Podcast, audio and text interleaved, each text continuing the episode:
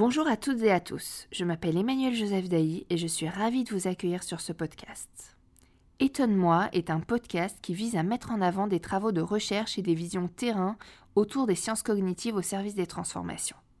Dans une démarche prospective, il donne la parole à des chercheurs et à des dirigeants sur leurs travaux et leurs retours d'expérience. L'objectif est de donner des clés et de faciliter la prise de recul sur la transformation, en particulier sous l'angle humain.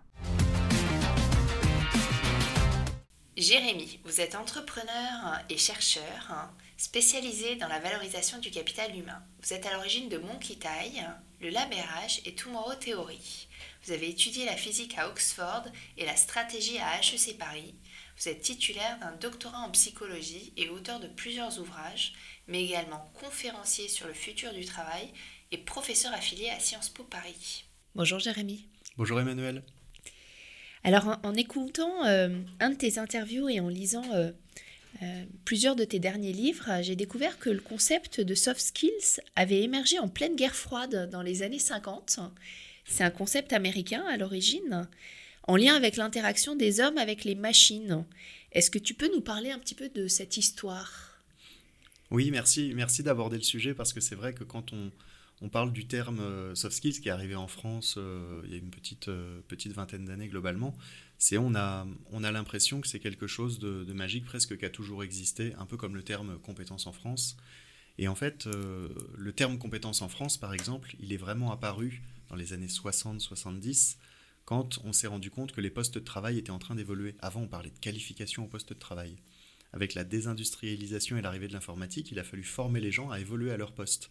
Et donc la formation professionnelle a créé le concept de compétences, parce qu'il fallait former à quoi? À des compétences. Et donc ça a fait bouger le terme de qualification vers le terme de compétences. Nous, donc, à cette époque-là, c'était vraiment en mode on est compétent ou pas compétent, on sait faire ou on ne sait pas faire. Pendant ce temps-là, aux États-Unis, il y a des choses un peu plus profondes qui étaient en train de se passer. C'est eux, ils avaient déjà abordé le concept de compétences, de, de skills, d'abilities de manière, euh, de manière assez avancée. Et l'armée américaine, qui, est, qui est toujours en, réflexion stratégique euh, assez, assez active, surtout quand l'armée américaine identifie des menaces, et, et, là, ça a été le cas. Donc, ils ont, ils ont identifié une menace sur la capacité des humains à interagir avec des machines, mais également à être capables de s'adapter à un contexte qu'ils ne connaissaient pas. Et ça, en fait, c'est des choses qui n'étaient pas vraiment euh, enseignées, qui n'étaient pas dans les manuels. C'est comment on fait quand on ne sait pas. Et euh, donc, euh, à, une, grande convention du, commandement militaire américain, il y a un chercheur qui, s'est pointé, qui a commencé à parler de ces, skills qui n'étaient pas techniques, qui n'étaient pas très clairement définis, mais qui relevaient un petit peu plus d'une capacité à s'adapter et qui devait être un petit peu contextuelle. Et il a parlé de soft skills. Et là, aux États-Unis, le truc est parti. Les soft skills, c'est parti et ça, ça, a fait son, ça a fait son chemin. Donc pendant que nous, on s'intéressait à savoir euh, s'il fallait former des gens pour faire leur boulot, aux États-Unis, on commençait à s'intéresser à comment on fait pour que les gens s'adaptent dans leur quotidien. C'est intéressant cet imaginaire euh, autour des mots et c'est cette histoire autour des mots. Et, moi, j'aime beaucoup l'attention que tu portes dans, tes travaux euh, aux imaginaires collectifs des mots et à ce qu'ils véhiculent. Alors finalement, qu'est-ce qui suggère à l'inconscient ce mot de, soft skills? Alors je, pense que c'est oui, il y a une part, euh, il y a une part d'inconscient et euh, en même temps il y a une part de, reconnaissance de notre euh, incapacité à saisir la, nature et le, et le fonctionnement réel de notre esprit. Et je ne parle pas que du cerveau, je parle vraiment de notre esprit. Donc il y a plus de, depuis plus de 200 ans, il y a des travaux euh, qui ont été réalisés par de nombreux scientifiques et philosophes sur la nature de la conscience. C'est ce qu'on appelle la trilogie de l'esprit, the trilogy of the mind. Et donc, euh, quasiment tous ces philosophes et chercheurs, quels qu'ils soient, se sont accordés sur, euh, sur le fait que la conscience humaine pouvait se découper en trois grandes dimensions, la cognition, la connation, l'affection. Donc on pourrait appeler aujourd'hui plutôt l'émotion. Euh, et, en fait, dans notre, dans notre 20e siècle moderne, où la recherche est aussi devenue un objet de compétition, euh, on, a, on a perdu un peu ça, puis on, est allé vers d'autres choses, donc des concepts. Il fallait aller vers des, concepts. Et je pense que euh, quand dans l'armée américaine on parle de soft skills, c'est on parle un petit peu de la difficulté de rendre ces concepts tangibles. Et quand on en parle dans notre société, c'est on en parle en opposition aux hard skills.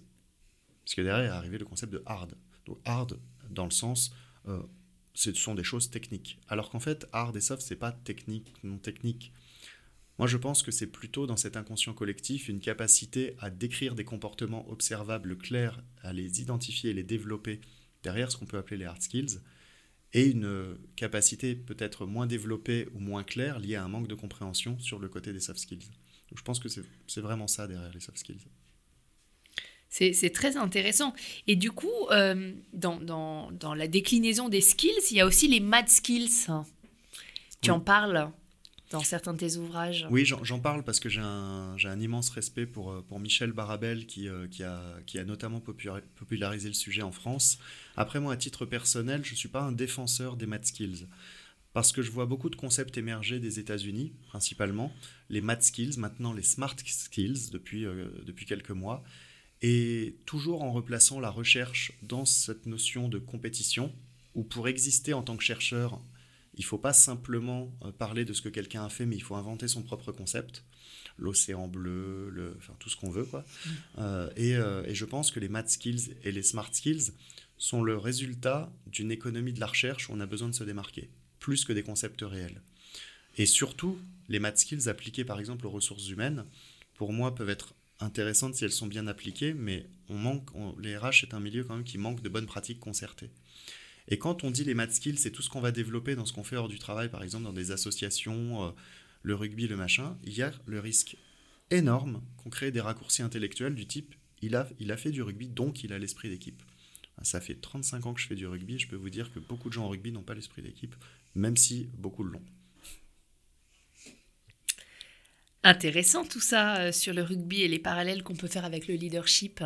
Oui, oui, et en fait, c'est-à-dire que euh, c'est parfois vrai, mais c'est pas un automatisme. Quand on veut vraiment savoir quelque chose, on le mesure, on l'identifie, on, trouve des proxys quand on est vraiment en incapacité, ce qu'on appelle des proxys, c'est-à-dire des moyens détournés, quand on est vraiment dans l'incapacité de mesurer directement un concept. Mais qui a dit qu'on était dans l'incapacité d'aller mesurer euh, le leadership, d'aller identifier ces autres concepts On n'a qu'à commencer déjà à bien les définir, parce qu'aujourd'hui vous demandez à 30 personnes ce qu'est le leadership, on n'a pas une seule définition commune. Donc ça commence par des langages communs. Euh, et deuxièmement, ça commence, enfin ça continue par créer des bonnes pratiques d'évaluation et des bonnes pratiques de développement. Je fais euh, rapidement le, parallèle avec ce qu'on est en train de faire à l'AFNOR, donc l'Agence française de normalisation, où, euh, où j'y dirige un, groupe de travail sur la normalisation des soft skills. Donc quand, quand je dis ça, beaucoup de gens disent Mon Dieu, normaliser l'adaptation, c'est incroyable, c'est terrible, il faut pas. Non, non, créer un langage commun on se détend. Le but, c'est créer un langage commun, faire en sorte qu'on utilise tous déjà les mêmes mots pour parler des mêmes concepts. Parce que que ce soit la créativité, que ce soit l'esprit critique, la communication, la collaboration, les quatre C, les quatre compétences fondamentales de l'adaptabilité, aujourd'hui, les gens n'y mettent pas la même chose derrière. Moi, c'est vraiment le sujet sur lequel j'ai fait mon doctorat, et c'était impressionnant de voir les représentations sociales qui pouvaient différer sur ce sujet. Et donc, tant qu'on ne parle pas des mêmes choses, comment est-ce que vous voulez les évaluer de la même manière ou se mettre d'accord sur comment les développer bien? Alors, justement, en parlant de, de définition et de mesure, il n'y a pas très longtemps sur ce podcast, euh, j'ai reçu Jérôme Frito, qui. Euh, de la CNAV. Voilà, qui pilote la transformation à la CNAV, et il a introduit. Euh, euh, l'empathie dans les compétences managériales nécessaires. Est-ce que toi, dans tes recherches, euh, et puis dans, tes, dans les convictions tu t'es forgé sur le sujet, hein. euh, tu penses que l'empathie, c'est quelque chose qu'on peut développer au cours du temps et principalement l'empathie managériale? Alors, en fait, c'est toujours une, le, même sujet. Hein. Par exemple, dans les sciences dures, on s'en fiche un petit peu des mots qu'on utilise. En physique, en tout ça, oui, au bout d'un moment, on se met d'accord sur les mots, mais ce qui compte, c'est que l'expérience marche. En sciences humaines, c'est un peu plus compliqué parce qu'on est beaucoup dans le, peu tangible donc dans des choses qu'on ne peut pas observer directement. On, peut difficilement observer en tant que psychologue ce qui se passe directement dans le cerveau. C'est par la communication et l'expression de la personne qu'on y arrive. Et donc, par exemple, euh, un terme comme l'empathie, c'est censé plutôt dénoter de ce qu'on appelle un trait connatif, un élément de notre personnalité, de notre identité. C'est pas vraiment une compétence en réalité, parce que la compétence, c'est quand même un ensemble de ressources qu'on mobilise pour atteindre un résultat donné. L'empathie en elle-même n'a pas d'objectif donné. L'empathie est un moyen pour faire quelque chose. C'est pas une compétence. Mais je comprends qu'en tant que DRH, on veuille développer l'empathie. C'est-à-dire que c'est tout à fait sain. Simplement, il faut être extrêmement clair de est-ce qu'on cherche à faire évoluer la personnalité des gens ou est-ce qu'on cherche à développer des stratégies individuelles qui permettent de reproduire les résultats attendus de l'empathie et donc c'est là que c'est très différent parce que dans un cas, on risque de créer de l'échec de masse, vous n'êtes pas assez ci, vous n'êtes pas assez ça. Dans l'autre cas, on va mettre les bonnes pratiques pour que chaque personne, quelle qu'elle soit, arrive à développer ses propres stratégies pour pouvoir agir en empathie. En, parlant de stratégie, dans ton ouvrage Les compétences du 21e siècle, tu dis que l'apprentissage est un processus social. Et ça, c'est assez intéressant parce que en lien avec euh, justement cette communication et cette expression de la personne dont tu parlais précédemment, comment est-ce qu'on fait aujourd'hui avec un apprentissage qui est principalement social, euh, qui suppose une interaction sociale quand on apprend euh, finalement beaucoup seul derrière son écran? Alors, je suis pas. Alors, à l'origine, je suis pas du tout un spécialiste de l'apprentissage. Et quand je parle, par exemple, d'apprentissage social dans les compétences du 21e siècle, ça part vraiment euh, des, travaux, notamment en neurosciences, de Stanislas Dehaene, d'autres, d'autres, d'autres chercheurs qui sont vraiment reconnus sur ces sujets, euh, et, également de méthodes éducatives euh, oubliées. Donc moi, je m'intéresse beaucoup à ces deux aspects-là. D'une, que dit la science, et deux, comment faisaient nos anciens. Parce qu'on se rend compte en fait que beaucoup de choses, beaucoup de choses qu'on faisait avant par bon sens prennent aujourd'hui énormément de sens quand on arrive dans leur démonstration scientifique. Je prends l'exemple de nos ancêtres, là c'est une étude qui est sortie assez, récemment sur un tout autre sujet, nos, ancêtres qui disaient attention, couvre-toi la gorge, tu vas prendre froid. Et en fait, on pourrait dire, ben, scientifiquement, c'est débile, en fait, c'est pas, pas par la gorge qu'on attrape froid. Et il y a une étude scientifique qui est sortie récemment qui a expliqué, en fait, que quand, euh, quand nos voies respiratoires refroidissaient, il y avait certaines, on avait certains, certains anticorps, certaines, certaines de nos capacités à lutter contre les infections entrantes qui se paralysaient. Et donc, le fait de se couvrir la gorge permettait de garder la gorge à une température qui maintenait ses défenses actives.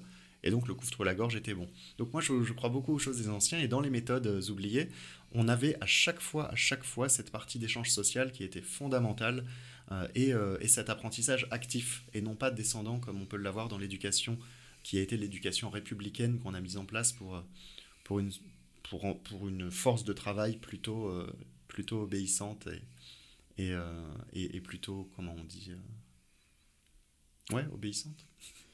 Ça marche bien, obéissante, oui. On a eu une. En tout cas, très verticale. Très, très, très verticale, et c'était ce dont le XXe siècle avait besoin. Euh, dans, dans l'industrie, on avait besoin de personnes qui avaient des tâches extrêmement définies et qui les répétaient. Et donc, qui faisaient ça plusieurs heures par jour. Et donc, on, on avait besoin que l'école prépare à ça fondamentalement. Et également que l'école prépare à respecter ce qu'était la République. Et donc, c'était les objectifs principaux de l'école. Aujourd'hui, on a toujours besoin, par exemple, de ce sentiment républicain, mais on a surtout besoin de personnes capables de penser par elles-mêmes et capables de s'adapter. Parce qu'en en raison de ce qu'est devenu le travail, notre capacité à créer de la valeur, et en raison aussi de ce qu'est le monde, avec des réseaux sociaux et des, et des plateformes capables de complètement manipuler nos opinions, on doit développer notre capacité à penser par nous-mêmes et notre capacité à développer des opinions qui sortent de la simplicité, donc repenser la complexité. Et qu'est-ce qui permettrait, selon toi, en entreprise de développer une pensée flexible, une pensée agile, une pensée qui est capable de reconsidérer des convictions, par exemple, qui ont été acquises à, un autre temps? Alors, je, je, pense que c'est euh, multifactoriel, hein, de toute manière, comme, comme très, très, très, très souvent sur ces sujets-là. Mais je, je pense qu'il y, a quatre, il y a quatre grands domaines, en fait, sur lesquels on peut, on peut accompagner, euh, on peut accompagner les collaborateurs. Le premier, c'est bien sûr l'environnement, l'environnement de travail. Dans l'environnement de travail, j'y mets deux choses, j'y mets le lieu physique et les outils avec lesquels on travaille. Donc, euh, si on prend l'environnement de travail, c'est aujourd'hui, on a quand même beaucoup de retours et d'études pour nous expliquer ce qu'est un environnement de travail qui stimule l'échange et la créativité et la productivité. Donc euh, on parle de couleurs, on parle de formes qui sont différentes, on parle, on parle de lumière naturelle, enfin il y a tout un tas de, de sujets là. C'est c'est euh, la littérature scientifique est pleine de ces recommandations-là. Sur les outils de travail, par exemple, nos ordinateurs, les logiciels, c'est personne, on n'a pas besoin d'un manuel pour apprendre à utiliser Facebook, mais on a besoin d'un manuel pour apprendre à utiliser SAP. Donc l'affordance des outils qu'on utilise, l'affordance, la capacité des systèmes à suggérer de leur, de leur usage, devient aussi fondamentale. C'est beaucoup plus difficile d'apprendre et de s'approprier un nouvel usage quand ce nouvel usage n'est pas naturel. Donc euh, les GAFA l'ont bien compris. Hein tout ce qu'on fait avec les GAFA, c'est hyper intuitif. Donc ça, c'est la partie vraiment environnement de travail. Après, il y a les compétences. Si vraiment il y a des nouvelles compétences à proprement parler à développer, c'est-à-dire un ensemble de ressources qu'on doit mobiliser pour atteindre un résultat attendu, bah, il faut nous l'apprendre. C'est quoi la bonne pratique pour le faire? Il faut nous, nous, permettre de prendre le temps de développer les stratégies qui nous permettent de faire ça. Euh, et après, il y a tous les processus. Bah, dans les process, je mets notamment le management, je mets notamment la verticalité, je mets notamment, euh, enfin, ou, le besoin de moins de verticalité et plus de fonctionnalité. Donc, euh, comment est-ce qu'on interagit avec ses pairs et avec, et avec ses supérieurs? Moi, je ne suis pas du tout pour l'entreprise plate où il n'y a, pas de, il a pas de hiérarchie. Je suis pour une hiérarchie qui est là pour tenir un cadre, plus que pour travailler. Donc, quand on travaille, en fait, nos idées ont potentiellement toute la même valeur. Donc euh, je fais vraiment la différence entre la hiérarchie et la fonctionnalité. Et les équipes fonctionnelles aujourd'hui marchent, euh, sont celles qui marchent, euh, qui marchent le mieux d'ailleurs. Donc ça c'est la partie un peu processus, redéfinir ce que ça veut dire travailler ensemble. Et après la partie culturelle. La partie culturelle, quelle liberté on laisse aux gens pour pouvoir être curieux, pour pouvoir désobéir, pour pouvoir se tromper, parce qu'on parle encore de se tromper, moi j'irais plus d'essayer. Mais quelle, quelle liberté on laisse dans l'entreprise, quelle sécurité psychologique on donne tout ce qui n'est pas prévu par l'entreprise. Ah, bon, voilà, c'est, comme je te dis, c'est multifactoriel. Alors, c'est, passionnant et je pourrais poser beaucoup de questions sur la désobéissance, euh, l'audace et ce que moi j'appelle euh, l'impertinence raisonnée et élégante, parce que euh, je pense que ça fait partie largement des compétences. Mais qui doit aller de pair avec la responsabilité. Voilà, d'où l'élégance et d'où l'impertinence raisonnée. Mhm. Voilà, c'est une forme de responsabilité euh, dans, la, dans une forme d'impertinence. C'est aujourd'hui, on a coupé euh, les gens de ces capacités-là. Il ne faut pas s'étonner qu'on les ait coupés de la responsabilité. Mm. C'est intéressant ce, ce, mariage responsabilité euh, désobéissance. Bah moi, je, je, de plus en plus en fait, j'associe trois termes ensemble pour l'entreprise souhaitable. C'est conscience, confiance et responsabilité. Si on doit être dans une, enfin, on doit créer de la sécurité psychologique à tous les niveaux, et ça, ça veut dire qu'on doit se faire confiance. On doit faire confiance à son manager, mais le manager doit faire confiance à ses collaborateurs pour faire ce qui est prévu comme ce qui n'est pas prévu. Et tout ça, ça veut dire qu'on doit chacun agir en conscience. On est en écoute active, on est en attentif. Euh, et derrière, la responsabilité, ça veut dire que tous à nos niveaux, on est prêt à assumer les responsabilités de nos actions ou de nos inactions. Alors, tu parles d'entreprise souhaitable. Comment est-ce que on peut faire le lien entre euh, les, les, objectifs, les 17 objectifs de développement durable de l'ONU, par exemple, et les compétences à développer dans nos organisations? Comment ce lien se fait? Je reprends sous mes yeux le petit schéma des ODD, justement, des objectifs de, développement durable de, l'ONU. Euh, je pense qu'il y a un lien extrêmement fort avec, euh, avec le modèle de société qu'on veut. Quand je dis société, pour moi, ça marche aussi bien au niveau de la société dans son ensemble que, euh, que l'organisation, l'entreprise. C'est en fonction du modèle qu'on souhaite, on va orienter en fait les compétences qu'on va développer, les comportements qu'on va avoir. Si ce qu'on veut, c'est toujours plus de productivité et qu'on considère les gens comme des ressources qu'on remplacera, finalement, euh, les ODD, tout ce qu'on veut, on s'en fiche un petit peu. On va viser la productivité, cette forme de révolution, euh, nouvelle révolution industrielle. Mais si ce qu'on veut, c'est euh, jouer un jeu plus large, et notamment le jeu des objectifs du développement durable de l'ONU, alors là, je pense que ça va vraiment être propre à chacun. Nous, par exemple, chez Tomorrow Theory, dans notre studio d'innovation RH, dans notre définition des objectifs de l'année, il y avait aussi la définition des ODD qu'on souhaite soutenir pour l'année sur lesquels on est prêt à s'engager, sur lesquels on veut avoir de l'impact. Donc je pense qu'il n'y a pas de bonne recette en mode euh, tout le monde doit faire les 17, c'est pas possible, c'est chacun ses, chacun ses focus. Et je pense que le sujet de l'entreprise à mission permet aussi de mettre ça en avant. Je pense que ce serait intéressant de relier le sujet de l'entreprise à mission avec les objectifs de développement durable de l'ONU. En tant qu'entreprise à mission, je soutiens les ODD. Euh, alors nous, c'est euh, donc c'est ça va être le 4, l'éducation de qualité, le 10, les inégalités réduites, et le 16, paix, justice et institutions efficaces avec Tomorrow Theory, c'est ce qu'on essaye de promouvoir parce que c'est aussi, même si bien sûr on veut d'une société capable de capable d'assumer les 17 objectifs, nous à notre niveau, c'est ceux qu'on se sent prêt à porter pour lesquels on pense qu'on peut créer de la valeur. Et donc tu penses qu'une forme euh, de, modèle et d'entreprise souhaitable pourrait euh, prendre certains objectifs euh, au choix et en mettre de côté d'autres? Ce que je pense, c'est que plus une entreprise a un impact dans la société, et potentiellement, c'est-à-dire un impact en termes d'emploi, un, impact en termes d'empreinte économique et d'empreinte environnementale, donc plus une entreprise a d'impact, plus elle a la responsabilité de prendre un grand nombre d'objectifs et d'y avoir un impact très fort. Ce qui me paraît assez, euh, assez normal. Et sans mettre une grille ou une chose comme ça, pour moi, c'est des choses qui vont plutôt, qui sont plutôt euh, du, du, bon sens et qui permettent d'aller dans le bon sens. Mais je pense que euh, quelle, quelque organisation, quelle qu'elle soit, devrait pouvoir s'engager sur l'un de ces enjeux, au moins. Et comment se joue la responsabilité individuelle versus la responsabilité collective là-dedans? Et eh ben, là où c'est intéressant, c'est que je peux travailler dans une organisation qui ne défend pas les mêmes choses que moi, parce que je ne travaille pas euh, pour ces raisons-là. Je travaille pour autre chose, je peux travailler pour l'argent. Enfin, je ne vais pas revenir sur les grands moteurs de la motivation de, Super, mais, euh, mais, mais les raisons pour lesquelles on travaille ne sont pas forcément les valeurs. Et pas forcément, et pas forcément notre mission de vie, ce qu'on défend. C'est, je pense que chaque personne peut avoir ses propres objectifs, et qu'après, si elle arrive dans une entreprise qui défend les mêmes objectifs, ça peut créer des synergies. Euh, euh, et, parfois, en fait, on va aussi se rendre compte que ce n'est pas forcément les objectifs défendus, c'est la manière de les défendre. C'est si par exemple, je protège, je suis une entreprise, j'en ai vu, une entreprise qui cherche à éviter la déforestation à tout prix, mais que les pratiques de management sont exécrables, ben c'est peut-être pas non plus le monde dans lequel je veux vivre. Donc c'est pour ça que les ODD pour moi c'est une grille de lecture, mais ça va aussi, tout ça ça va dans un, dans, un ça rentre dans un cadre un petit peu plus large euh, qui est euh, qui touche en fait à tout ce que tout ce à quoi une personne va être sensible. Je ferai pas le lien automatiquement entre mes ODD et ceux de la boîte. Hmm. Et, et, du coup, pour, pour conclure euh, sur, sur cet échange qui est vraiment passionnant, hein, de manière générale, euh, quels seraient les principaux enjeux des entreprises pour accompagner le développement des compétences à la fois individuelles et collectives, qui sont déjà d'ores et déjà nécessaires aujourd'hui, mais qui le seront encore plus demain? Alors, euh, la, question est tellement vaste, je vais essayer d'être hyper court.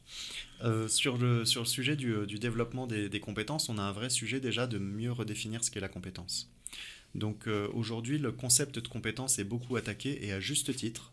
C'est-à-dire que je comprends tout à fait qu'on remette en cause le concept de compétence parce que euh, dans la littérature scientifique, on a plus de 700 définitions de ce que veut dire compétence, elles sont toutes valables, et que globalement, quand on demande à des, des RH d'expliquer ce qu'est une compétence, ils ont chacun leur vision qui peut se recouper plus ou moins, mais il n'y a, pas de, a pas de définition claire, et parfois, ce n'est pas du tout des compétences. Quand on parle par exemple d'empathie, de bienveillance, tout ça, c'est n'est euh, pas du tout des compétences. Le risque de ne pas bien définir les compétences, bah, c'est de pas bien définir ce qu'il faut pour les développer, de pas bien définir ce qu'il faut pour les identifier, et donc derrière de euh, créer des stratégies de moyens plus que des stratégies de résultats.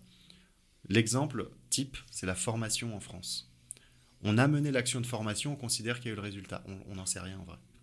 On n'en sait rien. Comment on sait réellement qu'une formation a eu de l'impact? Donc euh, dans certaines organisations, c'est parce que la personne a changé de métier, dans d'autres, c'est parce que, parce que l'apprenant est content et satisfait. Donc euh, je, pense qu'il y a des très gros sujets à se poser pour repenser ce que veut dire l'impact dans la formation. Et quand on en sera là, alors en fait, euh, le développement des compétences sera une réalité et l'entreprise pourra réellement se revendiquer euh, agile, responsable, autonomisante, tout ce qu'on veut. Pour le moment, on reste pour moi dans des, dans des logiques qui sont très souvent en fait menées par des personnes convaincues, mais qui disposent pour moi pas des moyens suffisants pour faire de la formation un enjeu à impact. C'est-à-dire qu'il faudrait penser dès le départ, euh, évidemment, la mesure euh, d'impact au niveau local, donc au niveau individuel, mais aussi au niveau de l'impact global Oui, parce que l'autre, l'autre aspect, je ne voulais pas trop m'étendre euh, dessus pour, pour, pour, gagner un peu de temps, mais c'est, important finalement, c'est que cette notion de compétence, en fait, une compétence se crée toujours dans un contexte. Et dans deux contextes différents, en fait, peut-être que je ne sais plus mobiliser ma compétence et peut-être même que ce n'est plus la même compétence. Et donc, en fait, c'est commencer à intégrer aussi dans la réflexion sur la compétence toute cette, notion en fait de contexte de, de contexte de pratique, contexte individuel, donc c'est-à-dire mon écologie personnelle, mais aussi le contexte extérieur, l'écologie externe. Et donc quand je commence à faire ça, en fait, je commence à créer des systèmes assez complexes, et donc j'utilise le mot système volontairement. Je pense qu'on ne peut pas aujourd'hui développer une économie saine de la compétence sans remettre au cœur des organisations la systémique et la sociodynamique. Parce que l'apprentissage étant social d'un côté, les gens étant différents de l'autre, et les interactions étant finalement ce qui fait au quotidien euh, euh, qu'on trouve peut trouver des, motivations à travailler ensemble, euh, bah, je pense qu'on a beaucoup d'intérêt à remettre la sociodynamique et surtout la systémique au cœur des organisations. Alors j'aurais plein d'autres questions à te poser, mais je vais les garder peut-être pour un prochain épisode euh, et te remercier. Euh, merci Jérémy, c'était passionnant. Merci Emmanuel, et je, je, je, conclus en, en, rappelant que tout ce que je dis là, ça, ça relève de, donc de, de lecture, de travaux, de recherche, mais surtout de conviction, et que euh, dans ce que je dis, je pense qu'on peut être, on peut être, euh, on peut être d'accord comme pas d'accord euh, mille fois. C'est ce que je, que je pense, c'est que c'est un des, un des chemins possibles. Merci. Merci Emmanuel.